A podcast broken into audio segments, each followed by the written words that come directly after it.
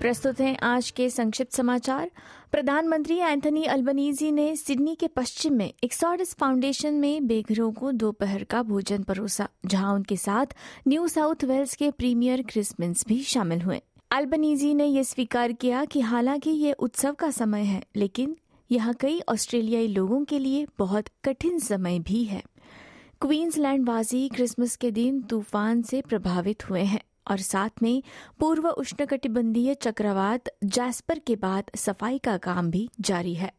गंभीर मौसम से हुए नुकसान के कारण क्रिसमस की सुबह सैकड़ों लोग बिना बिजली के थे।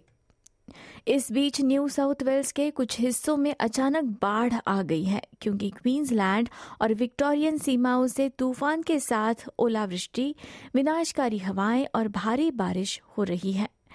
एसईएस स्वयं सेवकों ने क्रिसमस की सुबह उत्तरी नदियों metropolitan Sydney Illawarra South Coast और रिवरीना के कुछ हिस्सों को भारी तूफ़ान से तबाह करने के बाद सफ़ाई के प्रयासों में मदद करते हुए बिताई।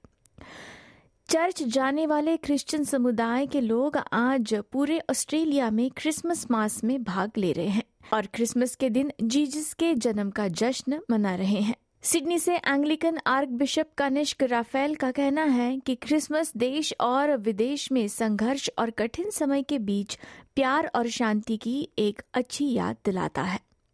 पोप फ्रांसिस ने बेदलहम की पवित्र भूमि में संघर्ष की निंदा की है, जहाँ जीजस का जन्म हुआ था। सेंट पीटर्स बेसिलिका में क्रिसमस की पूर्व संध्या पर अपने पोप के ग्यारहवें क्रिसमस समारोह की अध्यक्षता करते हुए फ्रांसिस ने अफसोस जताया कि यीशु का शांति का संदेश उसी भूमि पर युद्ध के निरर्थक तर्क के कारण खत्म हो रहा है, जहाँ उनका जन्म हुआ था।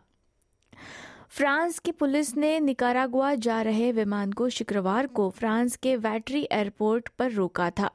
इस विमान में 300 से अधिक भारतीय यात्री भी सवार थे। न्यूज़ एजेंसी एएफपी की रिपोर्ट के मुताबिक अधिकांश भारतीय यात्री आज अपनी यात्रा फिर से शुरू कर सकेंगे।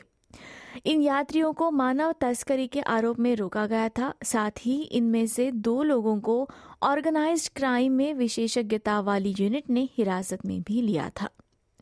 इसी के साथ आज के संक्षिप्त समाचार समाप्त होते हैं। धन्यवाद।